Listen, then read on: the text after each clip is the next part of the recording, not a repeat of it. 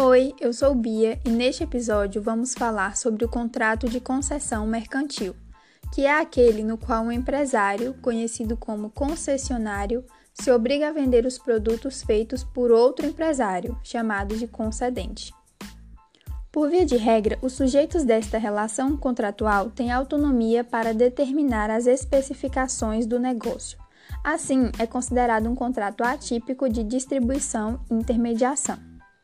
Porém, existe uma exceção quanto aos contratos de concessão referentes a veículos automotores terrestres, pois estes se sujeitam às determinações da Lei 6.729 de 79, conhecida como Lei Ferrari. Nestas circunstâncias, o contrato é tido como típico. Nessa espécie de contrato de colaboração, o grau de subordinação empresarial é maior, isso porque o concedente intervém de maneira mais acentuada na organização da atividade do concessionário.